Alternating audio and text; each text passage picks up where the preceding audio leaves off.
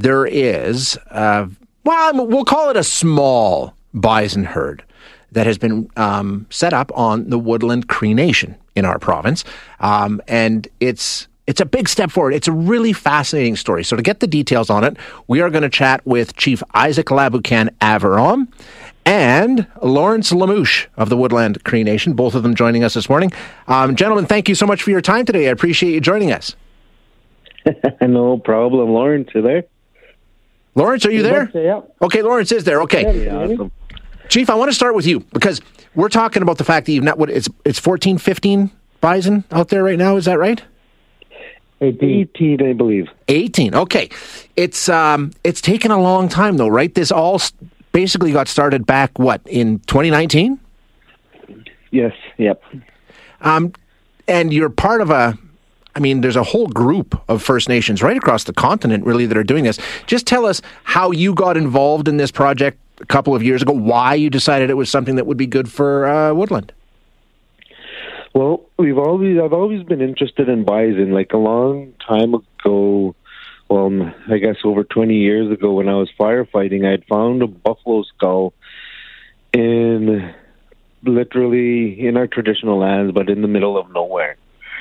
Um, so since then, I've been fascinated about buffalo. And then, as the stars aligned, so to speak, we were we had the opportunity to get some. and the bison come from Elk Island National Park. Now, Lawrence, you are land manager uh, for Woodland Cree First Nation, and it's sort of it's fallen on you to sort of look after this herd, right? It's your job.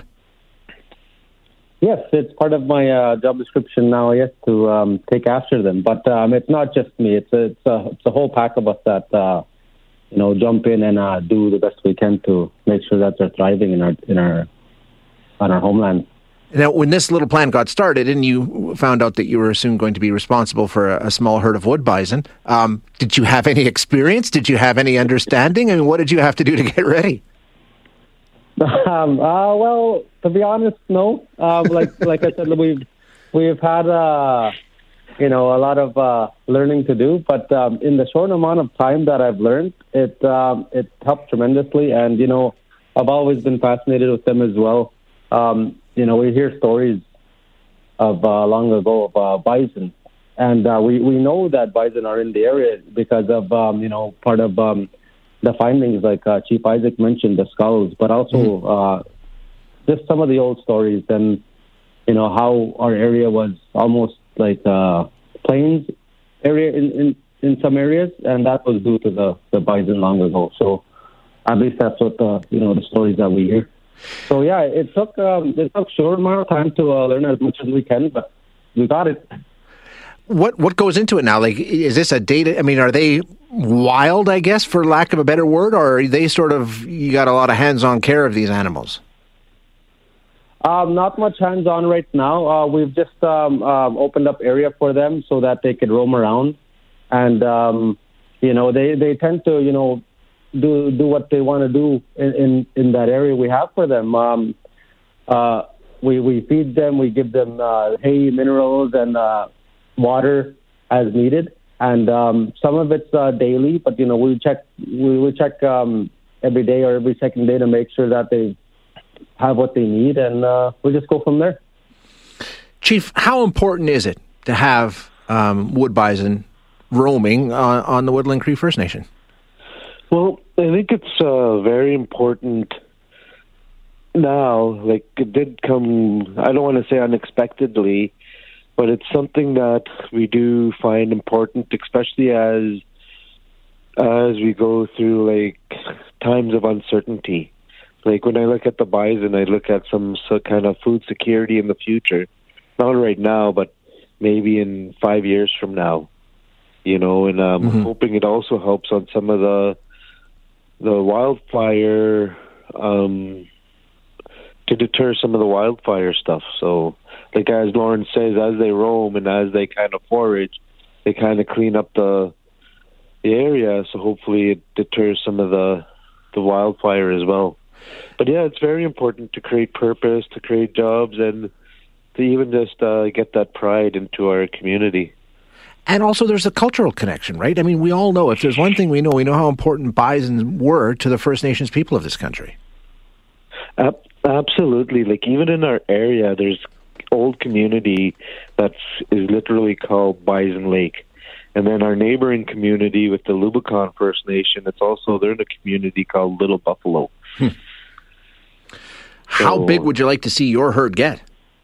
Oh man, if I could, I'd like to see it definitely over a hundred. Okay. What are the plans? I mean, are you just growing it out on your own now, or I mean, these ones came from Elk Island National Park. Is there a plan to get more from the federal government, or how do you go about growing the herd? I think as we develop capacity, I think we're basically leaving all doors open, so yeah. to speak. So take it day by day, you know, and then uh, plans. Yes, it would be nice to plan to continue to get the herd bigger in the future, but to maintain the the genetically specific woodland, woodland buffalo. Lawrence, what's what's your goal here? I mean, obviously you're taking care of the animals and, and looking after the herd, but I mean, you you you too talk about that cultural connection and how you'd like to bring that to the young people, right? Yes. Um, yeah. So you know, my my vision for the future for these bison are also um, you know making sure that they they're healthy, that uh, they they thrive in our area, and um, part of that is just learning you know how to kind of separate them as needed and uh, bringing more um, wood bison bulls in. And, uh, you know, that's, you know, something we can talk about in the future from uh, Elk Island National Park just to help, uh, you know, keep those genetics there and um, to help them, uh, you know, grow as, as needed. Um, you know, one of the cultural things, you know, that uh, we, we were talking about is uh, maybe, you know, just introducing it into uh, our school curriculum so that they can, you know, learn, observe, yeah. and, um, apply whatever knowledge that we can together to uh, help them thrive in this area. So the more that we we know and learn and contribute, I think that will greatly increase our um, our knowledge and um,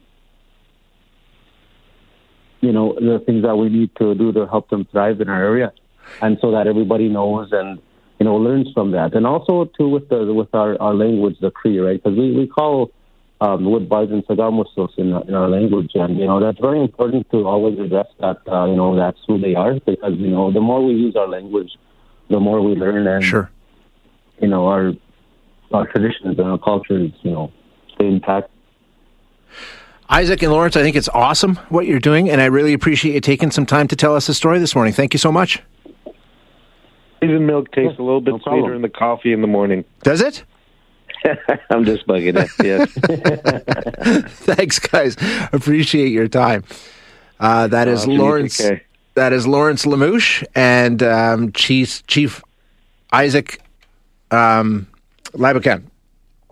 uh, from the Woodland Cree Nation in Alberta, uh, where they have brought back as you heard, they started with 14. They brought in 14 bison from Elk Island National Park late last spring and introduced them to the Woodland Cree First Nation. It's now up to 18, and they hope to continue expanding the herd.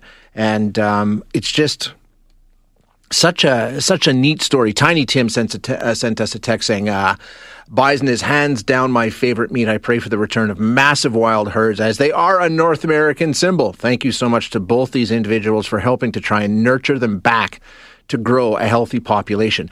I want to do more on this story, Tiny Tim, because this is just one aspect. Um, as I said, they started this back in 2019, but um, the Woodland Cree First Nation was one of more than two dozen First Nations um, that signed what's called the Buffalo Treaty. And the goal of this is to restore the bison herd to the wild. Um, so they were one of the early adopters in Canada, and right away, Parks Canada came along and offered a herd of 14, and they jumped on it. And now they're off and running up to 18. Uh, but I'd be interested in knowing if there's other First Nations in Canada and in the United States that are taking part in this program. I got a text from Carrie saying, Shay, my late grandfather, Chief Chankale, introduced, uh, reintroduced bison in northwest Alberta in the early 90s as well the herd grows so large they had to hand out hunting tags. So it's a project that's been underway in different areas, and I'd be interested to see how successful it's been not only in the Alberta area but uh, right across the prairies.